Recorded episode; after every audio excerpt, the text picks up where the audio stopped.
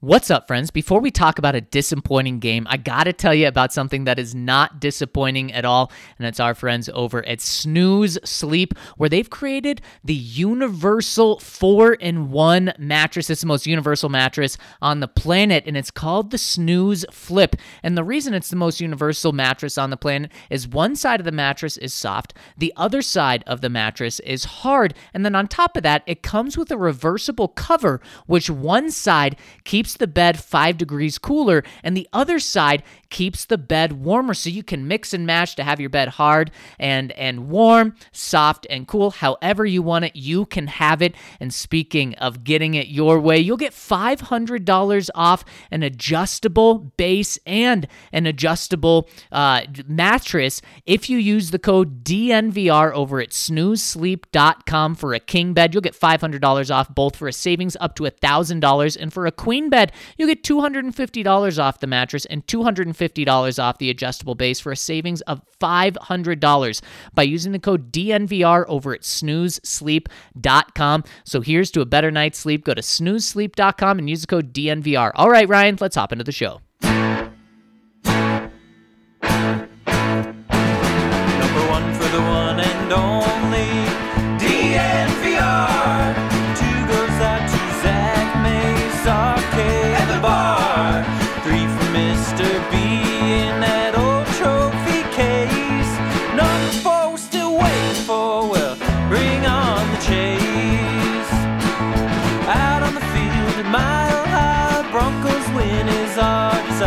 Couple with a brick, brew and a friend, bleed orange and blue to the bitter end. Come and join us, DDNVR. We are DNVR.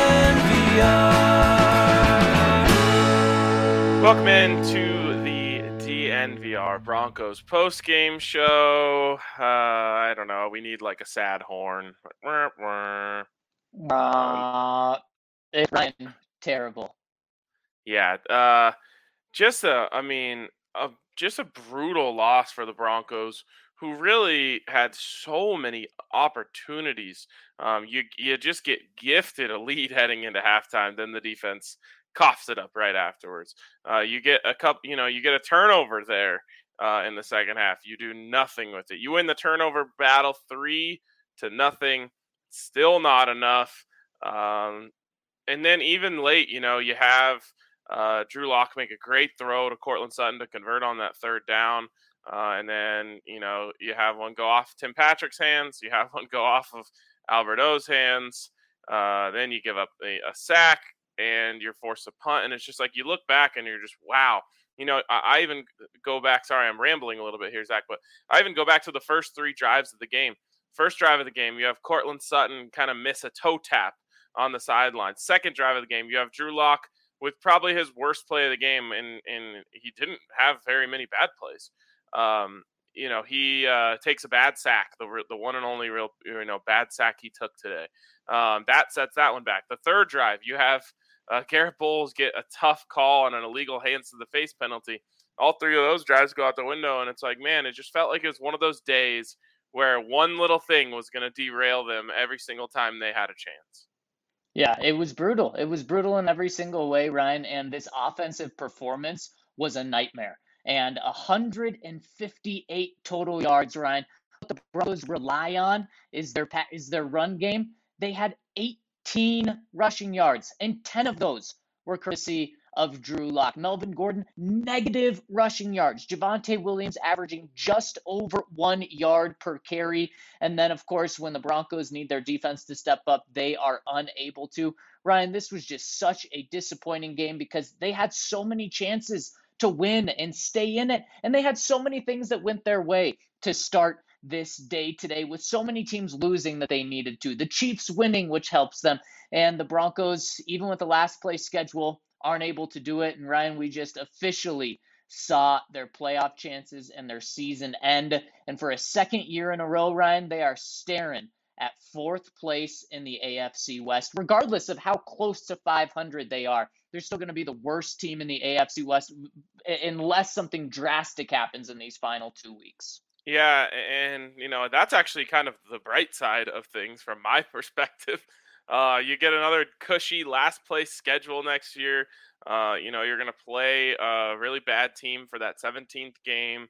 Um, you're going to, um, you know, get uh, wh- whoever is the last place teams and all the other divisions on your schedule.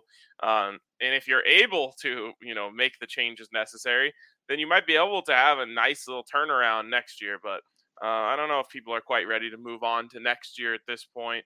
Um, so let's just jump in to our biggest takeaways here, Zach. And I think I have a bit of a spicy one. Um, mm.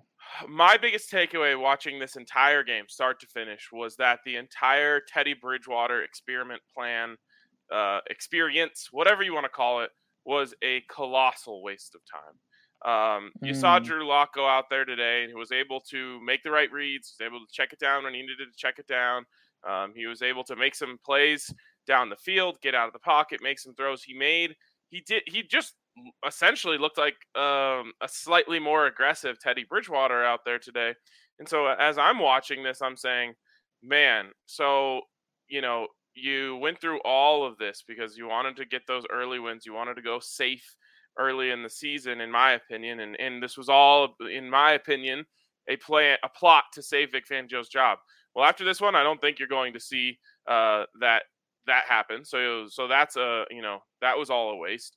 Um, and then you wasted you know what was a slight chance, but a small chance that Drew Lock could have developed throughout this year. If this was his first start, if he would have given that start in those early games, and there's no guarantee of that, but those early games against those you know the teams that were on their schedule, um, they would have gotten those wins, and there's a chance that Drew Lock could have improved over time. But I, I saw you know, uh, a, a, guy today that looked like, you know, he was completely competent. Um, now, not having Lloyd Cushenberry absolutely doomed this offensive line, it seemed. Um, and the Raiders sat on the run all day. And in the past, I feel like that would have led to Drew trying to do too much, uh, playing outside of himself, making, you know, risky plays that weren't necessary. And really, he stayed within himself. And I thought, like, like I said, I thought played a very very clean game. So you know you you do end up for me at least leaving this thinking, man, what would Drew have looked like with a, with a, you know a solid run game this season? Um, and you saw Courtland get involved and Jerry get involved, um, and so for me, I'm just like, man, I think that the the whole uh, Teddy Bridgewater experiment. It's not Teddy's fault. Teddy was Teddy, and he played well uh, for who he is. But I think it was a an organizational misstep uh, to go down that road this season. Well, Ryan, I'm going to preface this with this starting off. Drew Lock was the Broncos' best offensive player today. Uh, we, we, can even look at guys who have been really good so far this year. Bobby Massie, he has a penalty today. We finally call his name. Garett Bolles has, has had an up and down season. We call his name today. Rough, rough, rough game for the entire Broncos offensive line. And then you're right. Jerry Jeudy does get on the board, which he's been getting on the board these past couple of weeks. Courtland Sutton finally gets on the board. Ryan finally hits his over over at DraftKings Sportsbook. Yet both of those guys have huge mistakes. That one by Courtland Sutton. I think the Broncos win this game if Courtland Sutton makes that catch on the sideline. It was a great ball by Drew. Courtland has to get both feet in. You have to. I mean, he had like a yard and a half by the sidelines. We're not asking him to make an impossible catch. We're just asking him to make a very routine catch. He doesn't get that. Then Jerry drops that one on third down. Again, not the easiest catch, but his hands were just up in the air. Absolutely had room on the sidelines. Two brutal catches. And then, of course, Albert O. That was a tough play, but Albert's got to make that. So let him. And do we need to talk about how incompetent the Broncos rushing attack was, Ryan. I mean, we're talking uh, 14 carries for Javonte Williams and Melvin Gordon combined. They each get seven, and the Broncos picked up eight yards.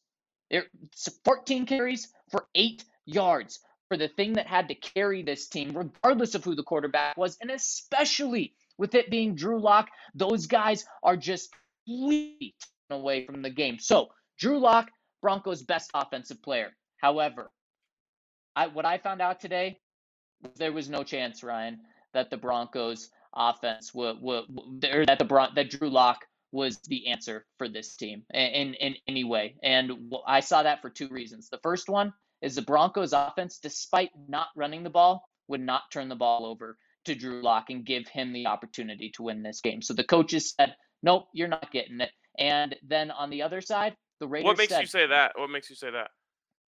you uh, you have nothing in the run game and you drop back 22 times. You you have nothing.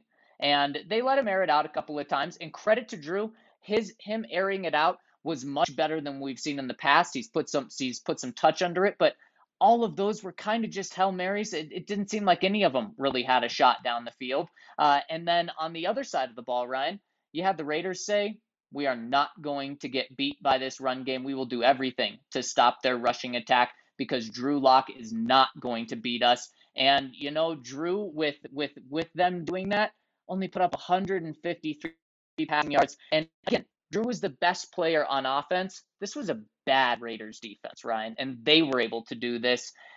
Maybe in the end of the day, the Broncos would have a worse record right now. And we know that when you're sitting at seven and eight, that's about the worst place to be in the NFL. So maybe at the end of the day, it would have been better. But it's hard for me to say that. Uh, that I think where the mistake is at quarterback was not trading two first round picks for Matthew Stafford, was not drafting Mac Jones or Justin Field and giving those guys. It it, that was the mistake made in the offseason, not in training camp. Well, uh, so a couple things here. One, to your point that you know they refused to give the reins to Drew Lock. Uh, I think we've always known that Pat Shurmur, uh, Drew Lock was never the answer for Pat Shurmur. Um, so that that I think that goes back to the the uh, you know the the whole thought that Pat Shurmur doesn't like Drew Lock, doesn't trust Drew Lock, you know, and he has reasons for that for sure. Um, you know, Drew struggled mightily last year. That's no secret. But I will say, you know, 22 dropbacks, there's also only 14 rushes. So the Broncos just didn't have the ball a lot today. They didn't run a lot of plays. And part of that is because they didn't convert on third downs. Now, you know, this is the age old thing, right? Um, if you want to go after Drew, you point to the fact that the Broncos were one of 10 on third downs. And if you want to make that a Drew Lock stat, it's going to look really bad on him. To me, that's actually a rushing stat. The fact that the Broncos could not run the ball at all today put them in really bad third down situations. And, you know, Drew, again, I think by, uh, uh, you know, what he was told to do, trying to make uh, the smart decision, trying to make the right decision, trying to make the Teddy esque decision, throwing short of the sticks instead of trying to force it down the field. And, you know, that's how you end up with zero interceptions on the day and a good completion percentage despite not converting a lot of third downs. It's the whole it's the Teddy Bridgewater story that we've seen all year, right? Uh, stats the stats can look good and the offense can look bad. Now again, 153 yards. I'm not sitting here trying to claim that Drew Lock played great today. I kind of agree with you that he was the best player on offense. Um, you know, the other option would be Jerry Jeudy. Um, and no one on the line has any claim to any fame. Um, so my whole thing is maybe he wasn't the answer, but I don't know. And he probably wasn't the answer. But we always knew Teddy wasn't the answer. So why are we not, you know, why did the Broncos waste all this time this season to try and to, to end up seven and eight? Now, again, this one's not Teddy's fault by any stretch of the mind. And I don't blame Teddy for being Teddy by any stretch of the mind. Um, but to me, I think they wasted a whole lot of time this year with a guy who at least you know has we, we always knew he had the potential right we always knew he had the potential um, but this season just ends up going down as a colossal waste and you wasted an opportunity to at least see with drew lock um, but they you know they made the decision that they had seen enough yeah, and again, to me, this one you're you're kind of putting it, it, it in the coach's basket for a wasted season. I'm unfortunately putting this in George Paton's basket for for a wasted season here. And Ryan, I mean, just talk about how terrible this offense was. 158 yards, one of 10 on third down, eight first downs, according to Ryan O'Halloran, outside of last year's game against the Saints. That was the fewest first downs since 1992 Ryan, you and I, you and I know how far 1992 is away. That's when you and I were both born. We're yeah. talking 29 years. This is the worst offensive performance, and your quarterback, who we're saying is the best player today, is we're, we're saying that that he's not the guy either, and so that just shows you how important the quarterback position is, Ryan. And if you don't have a quarterback, teams are going to do this to you. Uh, if Teddy plays, since Drew played really well, they probably still lose this game because of how inept the rushing game was, because how inept the run defense was. Ryan, if you hold the team to 17 points, you should win 95% of those games. When you win the turnover battle 3 to 0, you should win a 100% of those games. You stack those two things up, you should win every single game. But Ryan, how many times in the past three years, five years, maybe even, let's include the Vic, or the, the Vance Joseph era in here. How many times have we said that uh, the, the defense did enough?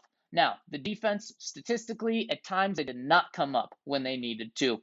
But at the end of the day, 17 points? I mean, th- this is just a classic Broncos game from the past five years where we're saying Broncos hold them to 17 points. You should absolutely win. And you take a step back to the game and say, only 17 points? That's actually pretty impressive from the Broncos defense because it didn't feel that good. And the Broncos come up with a big L. So, Ryan, this would be my biggest takeaway here.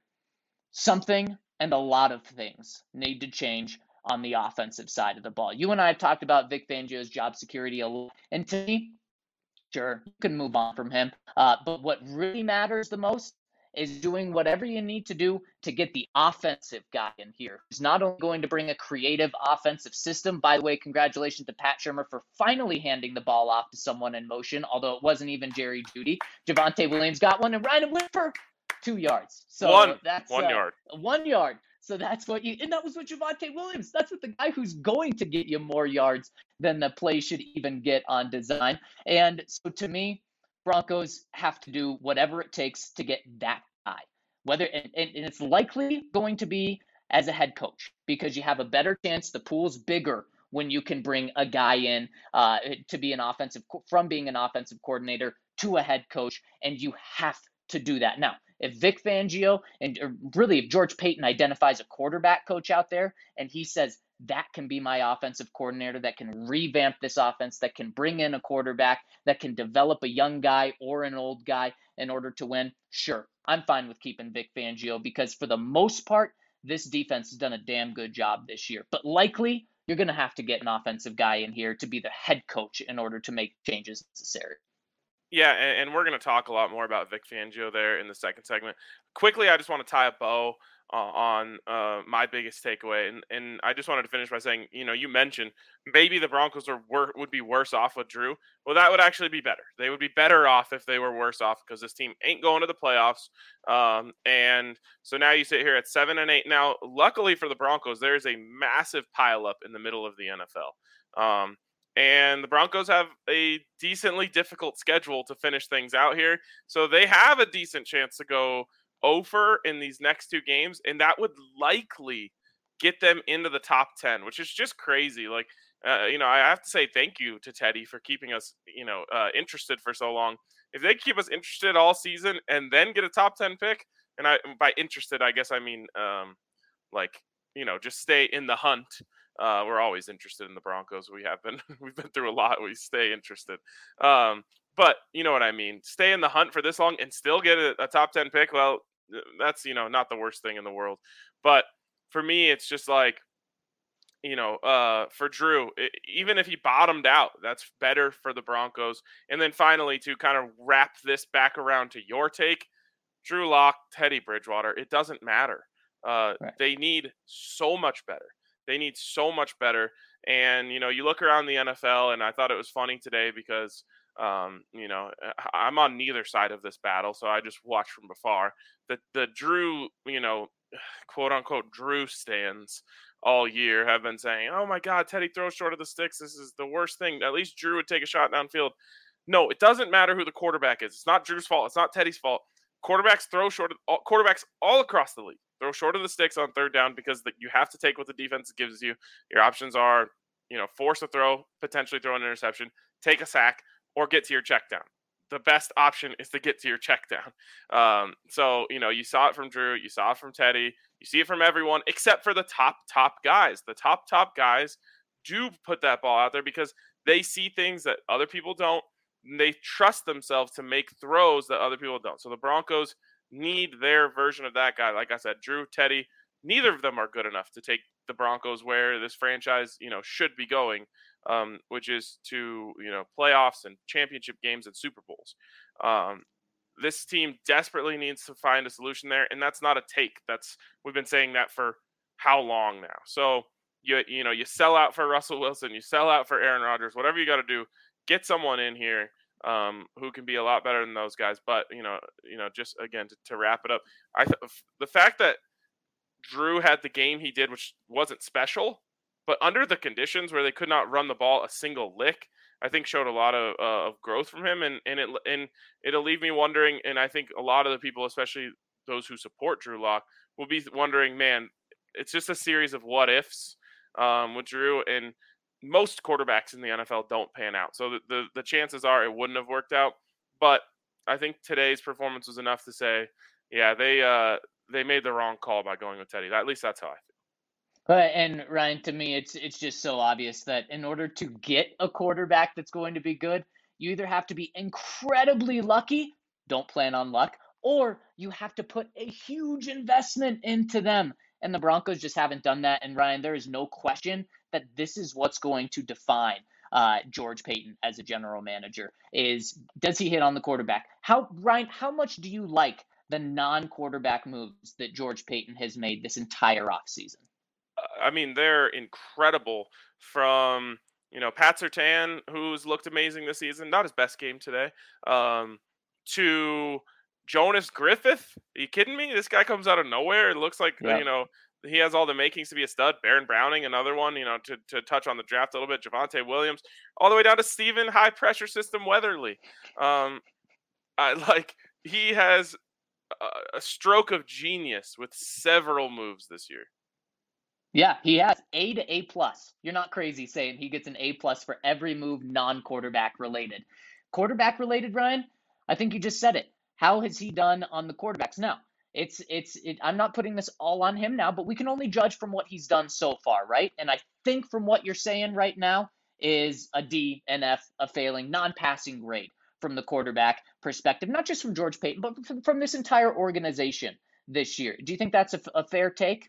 What was it? Sorry, I lost you for a second. How would you grade George Paton uh, when relating to the when judging how he and the entire organization, and he's at the top of the organization, so he uh, ultimately gets this. Uh, would you you'd have to say it's it's a failing grade, right? You know, but D or an F below the C.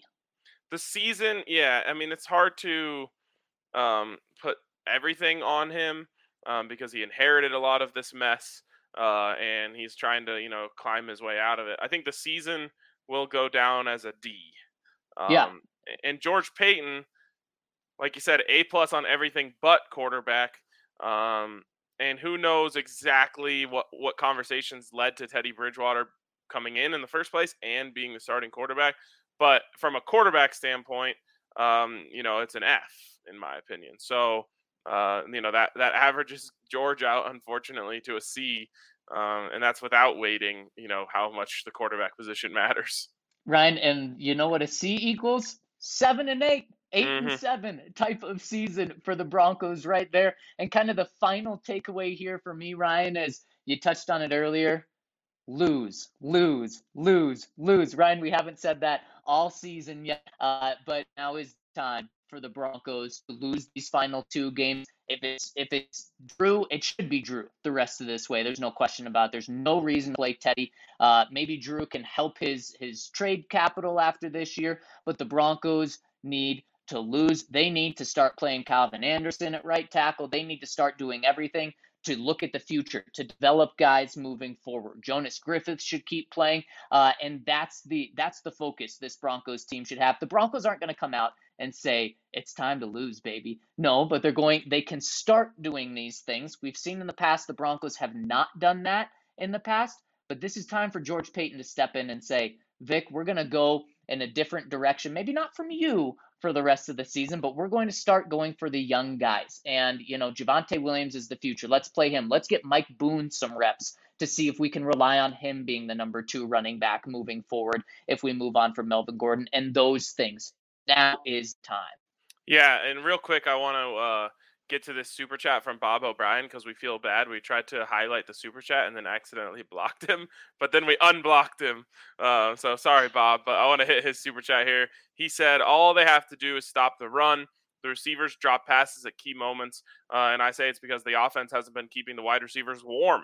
We know Tim and Court are better than this. Um, and, and that's an interesting thing to talk about. There were um, more drops than you'd like to see from your wide receivers, uh, including uh, Noah Fant had one, uh, Timmy Pats had one, Alberto had one. Um, and Jerry Jeudy had one. Right. Just just Right, name Jerry a receiver, and they yeah, had Jerry. Jeudy had one. I don't know if Court did. Did he? He Um, did well. It, it won't go down as a drop, but that one on the sideline, he should have had. Oh right, yeah, that's true. He did. So he, you know, I, it's hard to like quantify that, but you know, big time receivers should get their toes in there. Um, okay, so all of those guys have a drop. I have a theory on this. Um, if you go to down to the local batting cages, Zach, and you go in the slow pitch softball cage for a while, uh, and hit there, you know, four rounds in there, and then you go try to hit a round, even at like 70 miles per hour or 60 miles per hour, which is fairly slow for the you're it's going to be weird. It's going to be a lot to adjust to. I think, you know, Teddy throws a really catchable ball. It's a it's a soft flight. It comes in really nice. Drew sticks it on there a little bit more. I honestly think that's a, a product of them not having that many reps with Drew this year. So then, is that just an excuse for everyone? Because it's obviously not Drew's fault. It's not Teddy's fault. It's not the receiver's fault. If we're going on this premise, is is that does everyone get a pass for that? Uh yeah, I mean, I don't I, I don't think so. It's to me, yeah. I mean, maybe I am giving a pass. It's like a, it's like a, just a bad, a bad thing. Like I'm not gonna put too much on anyone, but it was really unfortunate. The Alberto one, that's you know, a, that's a, uh, not exactly a rocket coming at you, so he should have made that play. Man, that Alberto one, people were getting all over him for it. I maybe I missaw it. I think that would have been just a very difficult play for him to make in the first place. I mean, that defensive back was, was all over him. I, he still should have it, but honestly, that's the one I'm giving the biggest excuse to. Yeah, the one that really stuck out to me was the Tim Patrick one on I think it was first down. Um, you know, he comes across the formation, runs a little quick out, and Drew throws it high, um, but uh, totally he didn't have to jump. You know, totally just off his hands, uh, and I just felt like that was a speed, uh, a transition drop. Um, okay. Before we move on, uh, want to give a quick shout out to the DNVR bar back up and running tomorrow. Should be a great day over there. Uh, and it's always a good day at the DNVR bar. Go down there, watch Monday Night Football, hang out, uh, get yourself a 22 ounce member beer, of course, from our friends at Breck Brew, or, you know, there's other beers too. Um, and just hang out, man. It's a great place to be. You know, you'll be around people who want to have conversations like the ones we're having right now, Zach. Uh, fun place to hang out. Great food, great drinks. Uh, come down, hang out at the DNVR bar. And also, if you want to move to Denver or you want to move around Denver, you got to check out our friends over at Chevalier Mortgage. Michael and Virginia Chevalier will hook you up not only with the best rate, but they're going to look at your entire financial situation in order to get you the best rate, put you in the best situation. And that's what separates them so much is Michael Chevalier is a certified financial planner, so he's able to do that for you. And what's even better than that is they will hook you up with a free consultation if you go to dnvrmortgage.com and you'll also get a chance to enter in to win free DNVR shirt or hat of your choice when you do and get that free consultation. So you have to hit up our friends Michael and Virginia Chevalier over at dnvrmortgage.com or you can call Virginia directly at 303-257-6578. And of course, that's Michael and Virginia Chevalier over at Chevalier Mortgage, DNVRmortgage.com. Michael Chevalier, NMLS 1931006. Virginia Chevalier, NMLS 1910631. Great point here from uh, VW Bun. Uh, so many people watching, only a few likes. I know we all don't like what happened today, but if you hit us with a like, we always appreciate that on our YouTube page. Um, so thank you for that, VW. Uh, and finally, a shout out to Breckenridge Brewery. I gave them a little tease there. Uh, the absolute best beers. Um, if you haven't already and you still want to be in the holiday spirit, maybe we'll have like a second Christmas once it ever gets cold in Denver. Uh, you want to get that Christmas ale mini keg. Um, but if you want to keep enjoying the nice warm weather, then maybe you want some strawberry sky. Uh, the point there is that there is a Breck brew for any and every occasion. Uh, so check out our friends over at Breckenridge Brewery. You can check them out down at their um, awesome, I, I call it like a campus uh, down there in Littleton where they have the farmhouse. You can eat there. You can see all the the massive, you know, um, beer production plant they have, which is pretty cool to see in person. Um, so check them out down there. Check them out at the DNVR bar, or use the Breck Brew locator to find uh, the closest beer for you. Okay. Uh, someone else, uh, I think it was actually right here, my guy, uh, VW Bun, said this as well. Uh, he pointed out the Tiki Barber pronunciation of Albert Okwuegbunam, which the worst one I've heard yet. So congrats to Tiki. Now, okay, Tiki had a really rough day, but I guess I'm I'm I'm giving everyone a break today. Uh, oh, you know, someone, Ryan, what are you doing? It's Christmas for you, I guess. You're just handing out gifts left and right. Someone said I'm defending more Broncos than uh, Harvey Steinberg, which is honestly a hilarious comment. So good job. I, I applaud you. That's funny. Um, getting paid the same. I'll also rep the Tiki uh, Tiki Barber here. He was a COVID, I think a COVID or first a last minute fill in, so he didn't get the normal uh, game prep, and he was, I mean, Jonas Griffin, Albert Okebule, or Okebulele, I think it was Okebuele. Um, it it was rough out there for Tiki. I was cringing left and right.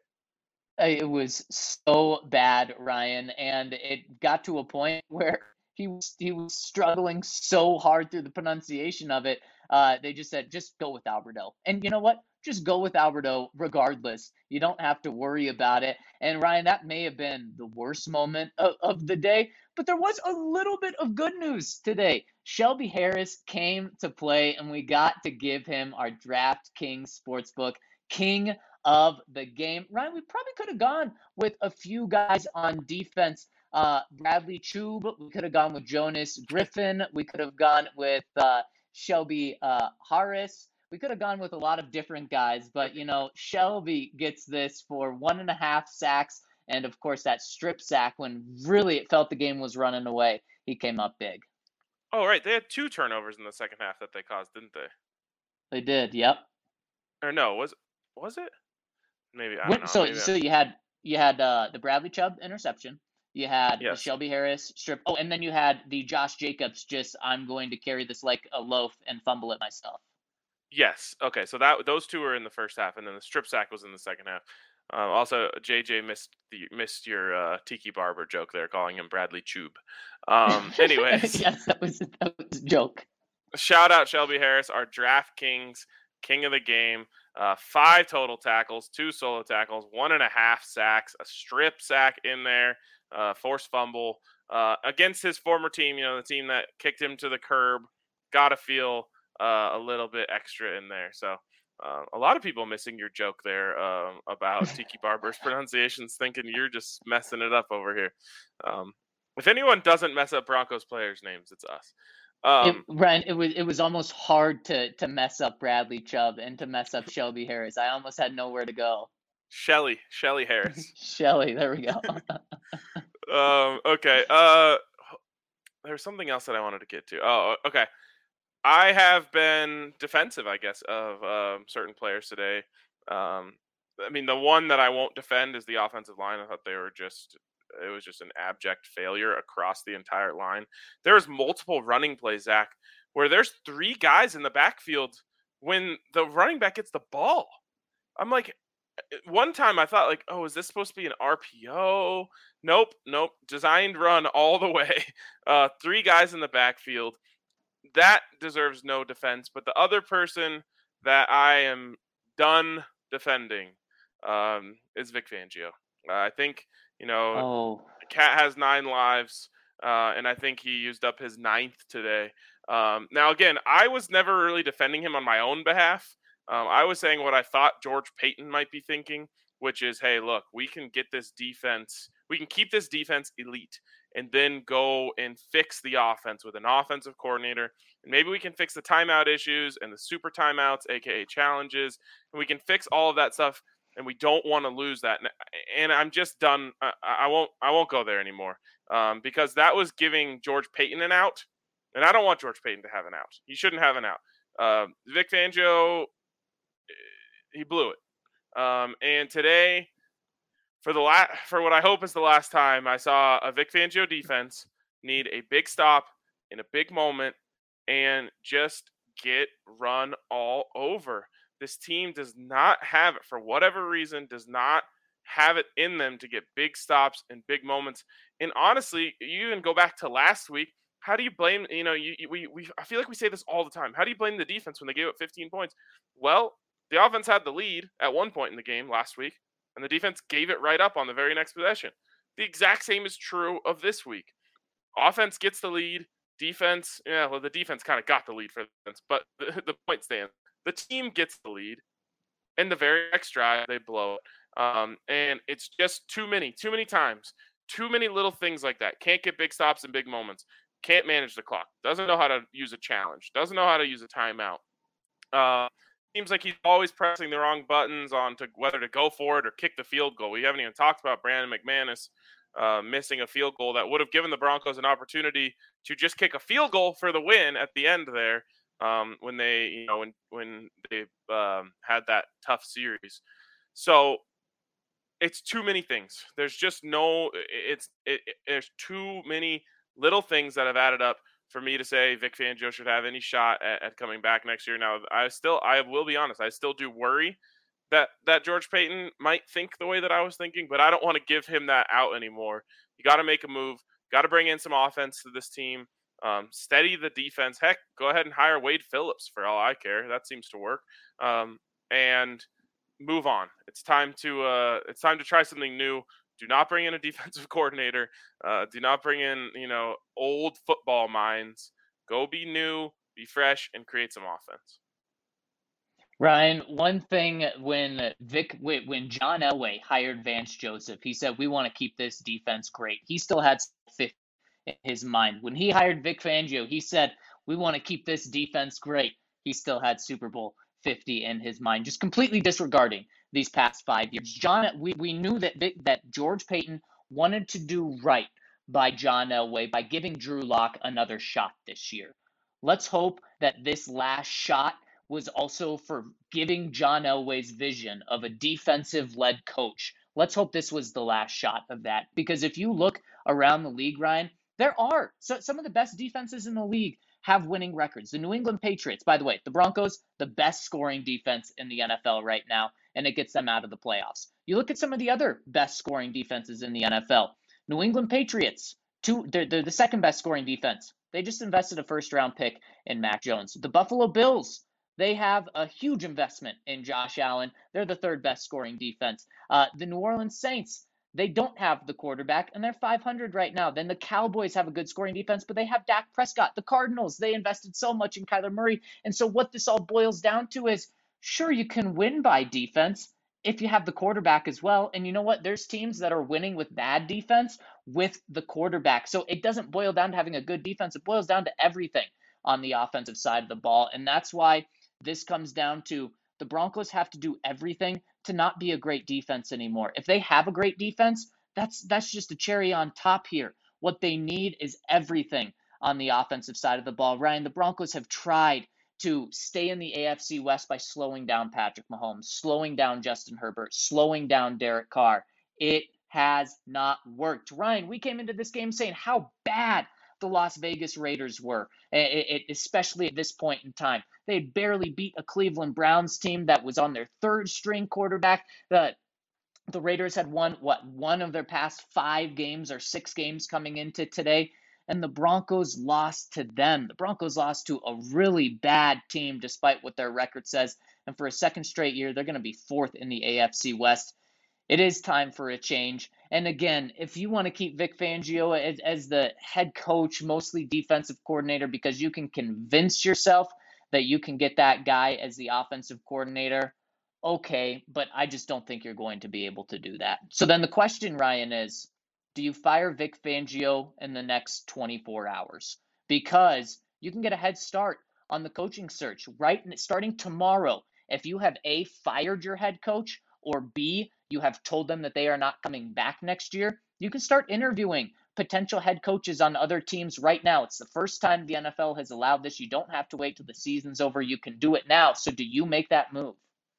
Um first of all, I want to know about the whole idea of letting the coach know that he's going to be fired like where do you draw the line on that? Does that have to be public? Can you like you know uh, give him his walking papers, just leave them on his desk, and then like host an interview before he even gets in there? Just want to know where they draw the line on that.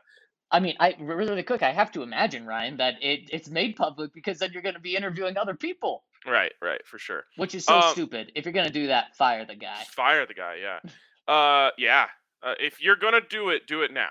Um, there should be, should be nothing that can change over the last two weeks that would alter your perception. You, you've seen uh, Vic Fangio now for you have three full years of Vic Fangio. If you're George Paton, um, you have one basically full year in front of him, and you need to look at what you got. And if your decision, make a decision right now.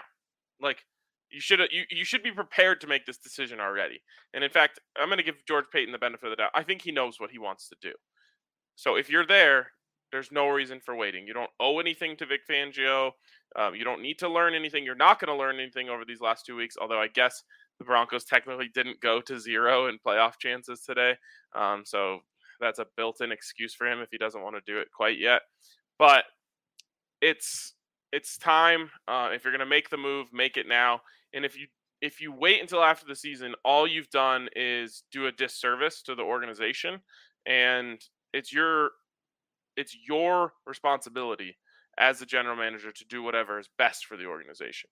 So that will be a failure at your job if you need two more weeks to make a decision that should be obvious to you. And unfortunately, Ryan, there's a lot of red tape surrounding this decision. I I believe not just whether George Paton wants to go a different direction, but take a step back and look at what's above George Paton. It's Joe Ellis about to step down. It's an nothing? ownership change.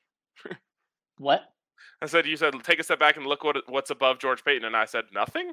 It, it, exactly. There's about to be a new CEO and president. There's about to be new ownership. And what if someone steps in, Ryan, and says, you know what?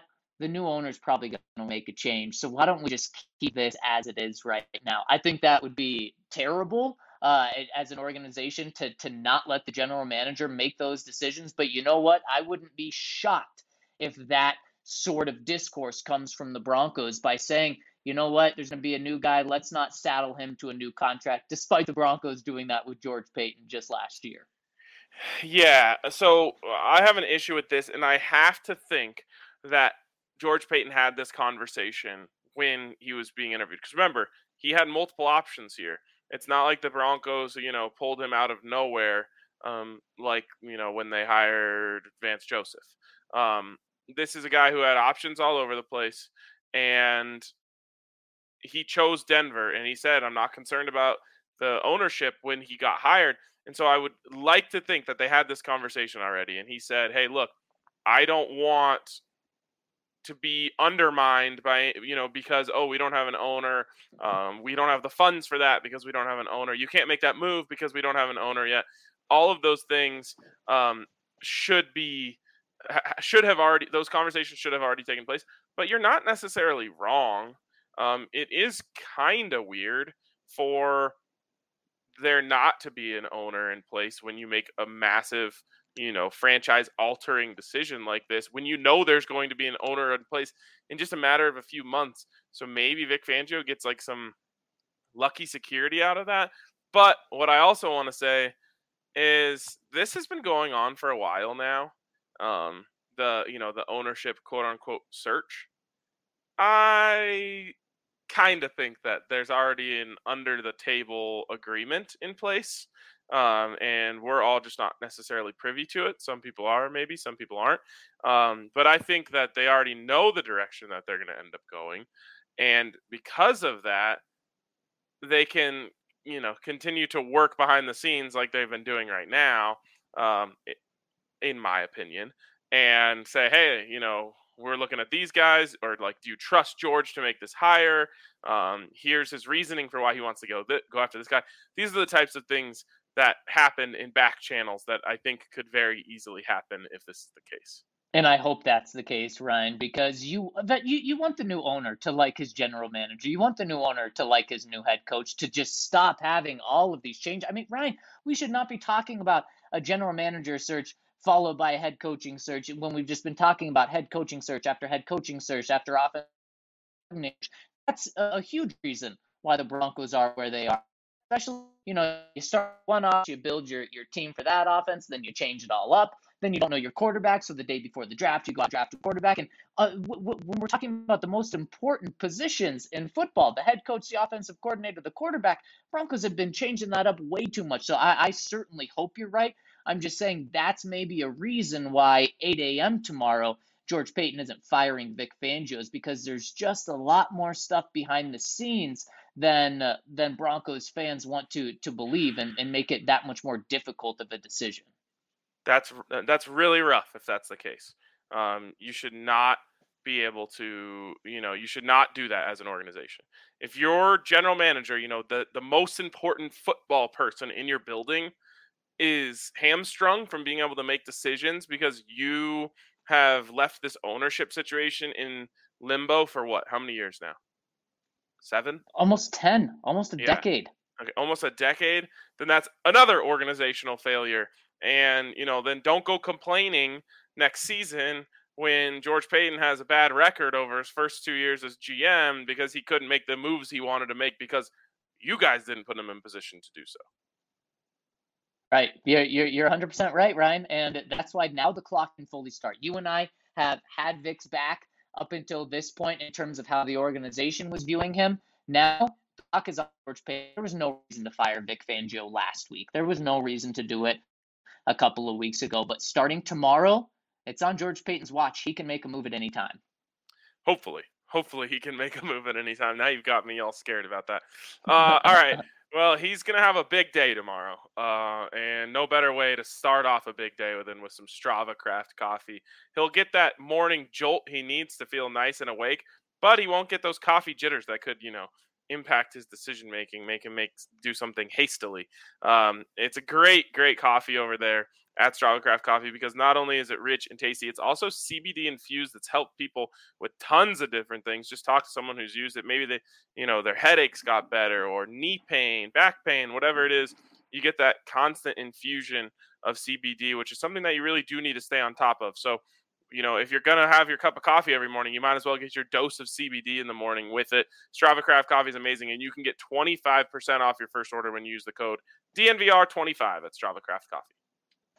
Well, Ryan, as we know, Broncos season is over, so that means the NFL season is over. So I'm on to basketball, and if you bet five dollars over at DraftKings Sportsbook, you win hundred and fifty dollars if your team wins. That's five dollars to win 150 for new customers. And Ryan, there's no better way to start your account than $150 in fresh bets that you can use right away. And of course, you can still bet on football. I'm still going to be betting on football. Uh, so much action coming up as well for the NFL. It's going to be a blast in the playoffs and DraftKings. Ryan, I just I can't believe it we signed up for DraftKings what a couple of years ago, and they're still just mm-hmm. giving out freebies left and right. I thought this was going to be a one and done thing, like a great way to get in the door, like they're doing five dollars to win 150 on NBA. But then they just keep handing stuff out, and I took advantage of that this past week a couple of times. So you got to get in and use the code DNVR over at DraftKings Sportsbook now. Download their top-rated sportsbook app and use code DNVR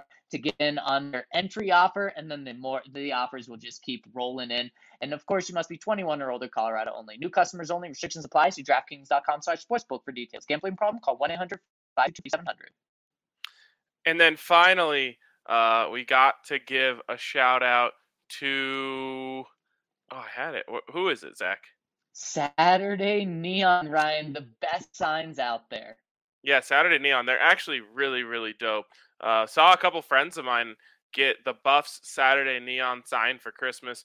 What a great, great deal uh, that was for Christmas. And you can continue to save 10% off when you use the code DNVR at Saturday Neon. Uh, and these things are so sweet. I'm like legitimately just waiting until I have a house and I can put in uh, the quote unquote man cave. Uh, Allie doesn't like that word because she'll obviously be using it a lot too. Um, so whatever you want to call it, the the, uh, the sports the cool cave. cave. if you're gonna have Saturday neon in there. exactly. I'm just like, oh my god, I can't wait to have that so I can put that giant Buffs Saturday neon sign in there. Um, so again, use the code DNVR when you sign up uh, or when you purchase uh, your Saturday neon sign, get 10% off your amazing sign. Those things are awesome. They look great. They're sturdy. I know because I saw one fall and uh, survived the fall. Survived the fall. Didn't even break. Uh, was was back up and, and looking beautiful just a few seconds later.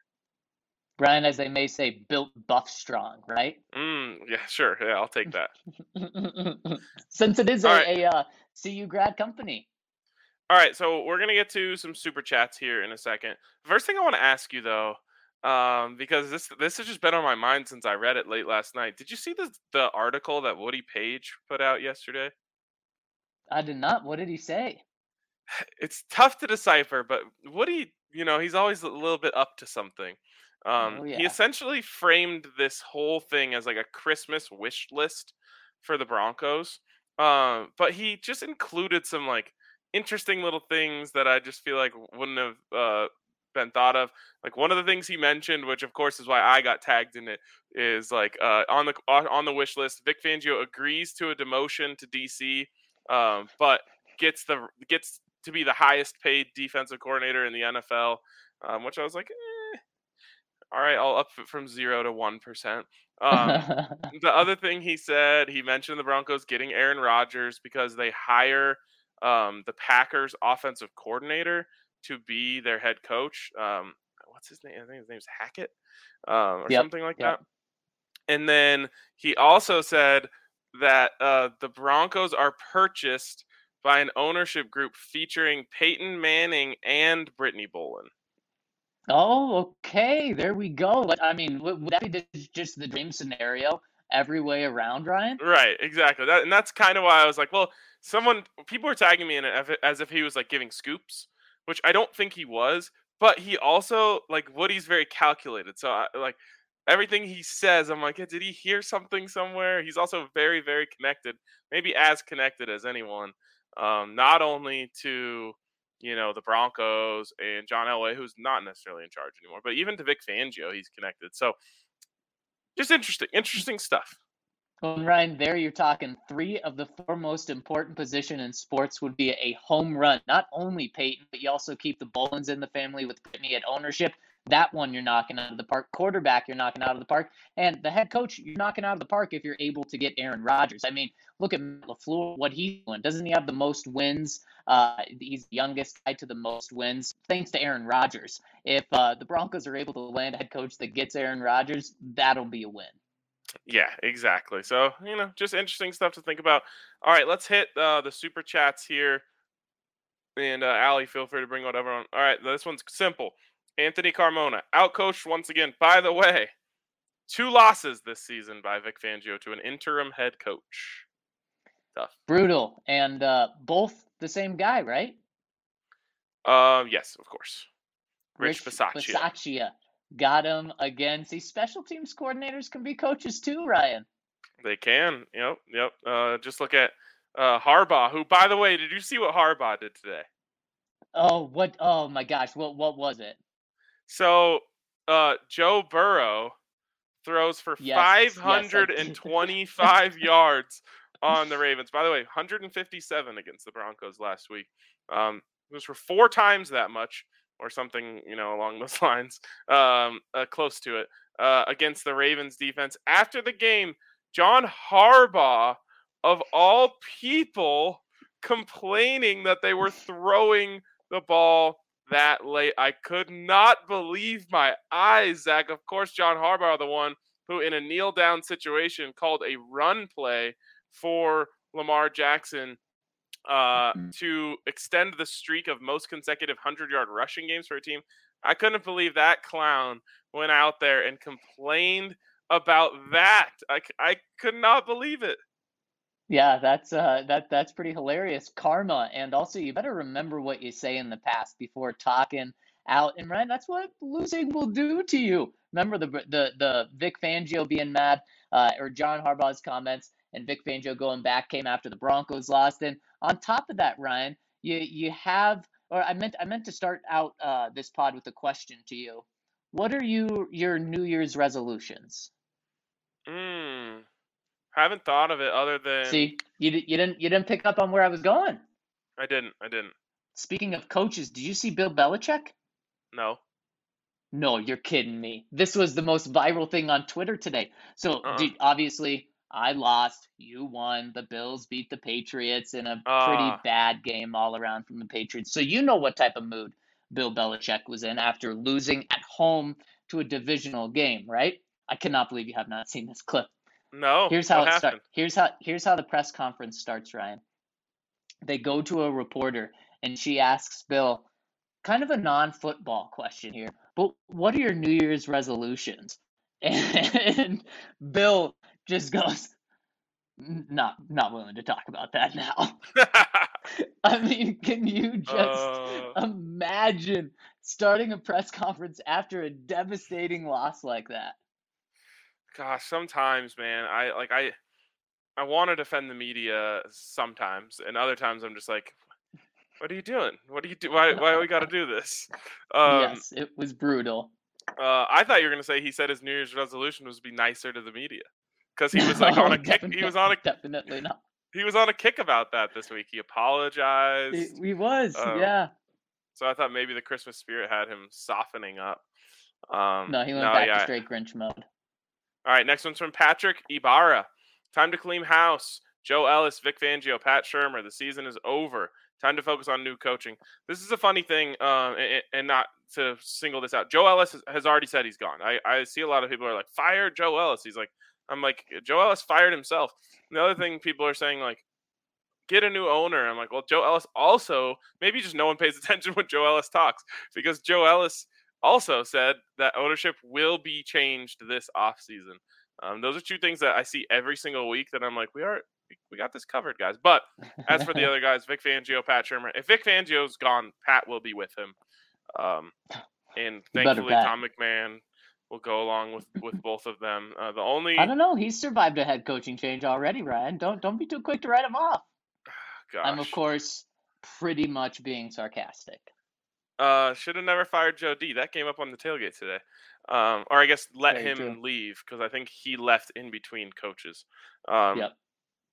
So yeah, there you go. Uh, gotta gotta move on from at least Shurmur and McMahon, in my opinion. From Stephen Sholey, I'd imagine Shurmur goes home and looks at himself in the mirror and says, "I did a good job today. This is an embarrassment, useless offense." I actually think he probably doesn't.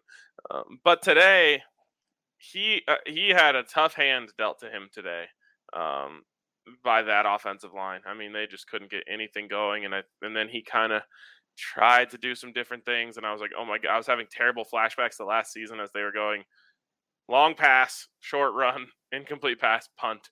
I'm like, no, make it stop, please.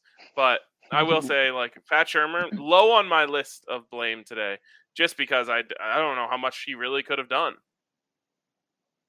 Yeah, and and I'm right there with you. Pat Shurmur didn't have a good day, but it seemed like everyone after a bad play on offense was saying Shurmur again. Well, I mean, Shurmur can't catch the as as Gisele uh, say. Uh, my husband can't call the plays and throw the ball and catch the ball and run block. Uh, it was just it was a bad day from everyone, including Pat Shurmur. But he, just like Drew Lock, did not get any help at all. Ryan, the offense was so bad. They averaged 3.25 points per quarter and 40 yards per quarter. That is it so hard to wrap my mind. You know, after it happens for the first quarter, you say, okay, we've seen this before, right? The offense is going to wake up and it's going to be, you know, better. And it didn't. And that was oh. so, that's so hard to believe just how bad they were against a bad Raiders defense. When Maxx Crosby had a sack, I thought, "Oh no, this thing is over." Maxx Crosby only only plays well in the games the Raiders win and he's playing well right now. And that was just because the Broncos offensive line couldn't do butt kiss. Yep, I think that's a bupkiss if you're uh, butt quoting kiss. Butt kiss. quoting I'm going Mace butt there. kiss because their their defense was playing well. Um, yeah, uh, it's just unbelievable the offense today, and I really put most of it on the offensive line. Um, and, and maybe Lloyd Cushenberry uh, got a feather in his cap today, just in terms of his value. Um, I don't want to blame Austin Schlottmann for everything that went wrong on the offensive line because a lot of guys were just getting their asses kicked. Um, but it clearly matters to have someone. Did you notice Dalton Risner was the one uh, making the checks? Uh, and pointing things out. That would normally be your center. So you know, again, a tough hand for the offense today, but it's no excuse for just how bad it was. Yeah, re- really, really bad. Next one from John Renner says, Bringing in Teddy wasted a whole year of progression from Lock, and now you're stuck with a middling draft pick and even more questions at quarterback. Shurmur and Teddy are polar opposites. Never made sense. Uh, yeah, you had me in, except for Shurmur and Teddy. Um, I think they actually, you know, worked pretty well together. It's, it's easy, you know, check down. Like, remember when they hired Shurmur and we talked about, oh, he loves uh, having his quarterback throw to the running back, right? That's just check down stuff. You know, that's just throwing check downs. Credit to the Broncos secondary for the most part today. Derek Carr, that's all he was doing was throwing behind the line of scrimmage just because nothing was open downfield. Now that opened up as the game went on. But uh, yeah, in, in, terms of Shurmur and Teddy, Shurmur with Teddy, he did what he does, right? He got a career year out of a quarterback. And unfortunately, this is Teddy Bridgewater's ceiling 18 touchdowns, 11 interceptions. That's who Teddy Bridgewater is, Ryan. The Broncos cannot get fooled by this think they're, you know, another level or two to unlock from Teddy and roll with him again. No, you can't. No, no, no, no, no. Yeah, definitely not. Uh, that's a that's a nightmare scenario. Uh, all right, next one. I think there's more. Maybe not. I think uh, Steven has one okay. here. Uh, here we go. Here's from Johnny. What kind of convo would we be having if Albert O didn't drop that pass? Sutton kept his feet in. Bolles didn't have that flag. Jeudy doesn't drop that ball after Lock extended that play. Drew played great today. Didn't even mention the biggest one, uh, to, to me at least, was BMAC missing that field goal. Um, and what what what is his deal, man? He's going over and yelling at Vic Fangio after he missed. What was said on the sidelines there? What what could he be mad about? Because uh, I saw uh, some speculation out there that Vic didn't give him enough time, but to me, Ryan, it, it seemed like BMAC wasn't rushing anything. He had plenty of time. I saw, yeah, I instantly solved that one. Just rewinded. I went back. I saw Vic Fangio with 28 seconds on the play clock. He turned and said punt, or sorry, field goal. Um, so 28 seconds. You know, there, I've seen, uh, I believe it. I was, yeah, I've seen Jason Elam in a fire drill run out there yeah. with like 12 seconds and make a game winning yep. field goal. So 28 seconds, bud, that is plenty. The only so I, I've been just racking my brain. It could have been that. I guess he mad. You know, he did. Ha, he did. They did have to snap the ball at the very last second. Like he got to his spot with four seconds left on the play clock, and then they snapped it. Um, the other thing I was thinking of is like maybe Vic was was like going back and forth between punt, and he heard that or something um, and that ticked him off. Uh, and then I, I, was thinking, like, someone mentioned something. They said they thought they read uh, snap count, uh, like uh, in terms of of reading his lips, something about snap count. I have no idea, but it's such a bad look, and this is a this is a, a multiple time problem now. McManus is having like outbursts. You're the kicker, dude. You can't have yeah, outbursts. You don't you don't get to have outbursts, especially after you miss a, a kick. And by the way, that was maybe the worst kick I've ever seen. I can remember McManus making, and uh, that one that he made, it was out, then it was in, then it was out, then it was in again. I mean, that that was crazy. Uh, but Ryan, why would you be yelling at your head coach on snap count? I mean, if, if Vic is no micromanaging idea. that much, I, I really don't think he is. That it doesn't make sense. Maybe Vic screamed at him first. Make the effing kick. And then he yelled back, you know, I was confused about that. We'll we'll find out tomorrow. I'll be sure to ask Vic about that. Un- I just, yeah, unbelievable that the kicker is out there yelling at the head coach. I couldn't believe my eyes. Um, you couldn't uh, stand that. You couldn't stand that when it happened a couple years ago either. That was. This is worse. He threw yep. his helmet before, which was like, I was like, you're a child. Um, but because he didn't get a chance, you know, he didn't get his way, so he threw a little temper tantrum. Um, now he's screaming at the head coach after he just missed a kick that, you know, quite possibly lost the game for the Broncos. Give me a break. You guys heard it here. Ryan, excuses to everyone. You get an excuse. You get an excuse.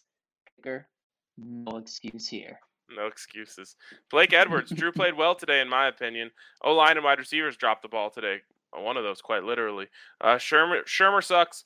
Vic is scared. McManus no longer clutch, defense hot and cold, huge turnovers, uh, but possession time heavy uh, towards Las Vegas in the second half. I mean, Ryan, when, when the Broncos open up the second half and they have all the momentum going their way, they have the lead, they've got the momentum. The defense is, is playing out of their minds, outscoring essentially the Raiders in the first half, 10 to 7, just on the defensive side of the ball. They give up 31 rush yards in the first half. And then the Raiders say, well, we're not going to mess around with throwing the ball. We're going to run the ball every single play except for one on this drive. And we're going to pick up 62 rushing yards. We're going to double our first half rushing stats in this one drive alone and get a touchdown. That's when it, it felt like game over as well. There, there were a lot of game over moments, but at that point, it felt like, well, we know the Broncos offense isn't going to do much. The defense is really going to have to step up and if this is the way the defense responds, the game is over. And then the de- the Raiders just continue to do that. I mean, at the beginning of the fourth quarter, Ryan, it felt like they were running the clock out with you know a, a two point lead, running the clock out already. That's just how little respect the Raiders have for this Broncos run defense. And you know what? They were right. They shouldn't have had any respect for it because they ran 40 times for 160 yards. Ryan, this should have been a game plan for the Broncos. We'd be talking about 40 rushing attempts for the Broncos for 160 yards. And Lock uh, only dropping back 25 times for the Broncos, despite getting 65 plays. Instead, it's flipped, and we're talking about the opposite. Yeah, just unreal. Uh, the script for this team is just so predictable. Uh, it's just so many missed opportunities, so many times where you expect a, a, a, highly paid or highly thought of player to make a big play. They don't make the play. You expect the best, you know, the highest paid defense in the NFL and a, a defense that's been playing at elite levels of recent to make a stop with, you know, it's not like there was a minute 30 and they could only handle one first down. There's uh, almost four minutes on the clock when the Raiders got the ball back. Your defense, your defense, Vic Fangio, can't stop an obvious run scenario. Um, and I knew that that they were going to throw the ball on that last play because even if the clock stopped on that play, um, the punt was going to be the two minute warning after that. So it wasn't like it, the ball. It was either going to go to the two minute warning uh, on that play if he ran it, or it was going to go on the punt after that. It wouldn't have been advantageous for the Broncos either way. So you like you, you got to see that coming. Someone's got to know that. There's got to be an alert out there that you, just so many things. It's just like man, this team got close this year, closer, but they still feel like the exact same team. They do. They they really do, and that's just why Ryan, you you fool me once, shame on you. Fool me two, three, four, five times, shame on me. It's time for a not just a different direction at head coach, but a different organizational philosophy. And if today and these past three weeks haven't been clear enough, where you hold teams to uh, very, very good numbers in terms of the defense, and you still lose, I don't know what's what's gonna open their eyes to make this decision, Ryan. I I don't either. Uh, one last reminder to hit us with a thumbs up uh, if you liked the show, or even if you didn't, but you just tuned in and we kept you entertained for a few, uh, for I guess an hour here. Uh, we always appreciate that. Really frustrating from the Denver Broncos today, uh, and you know, effectively ends their season and effectively locks up last place in the division for them. Not locks up, I guess, puts them on the track for last place in the division again. Uh, and we started the season by saying, "Hey, look, this is a team who has the worst quarterback in the division." Well, what does that get you? Last place. Um, so time to figure that out. Time to make some serious moves, some serious investment in the quarterback position.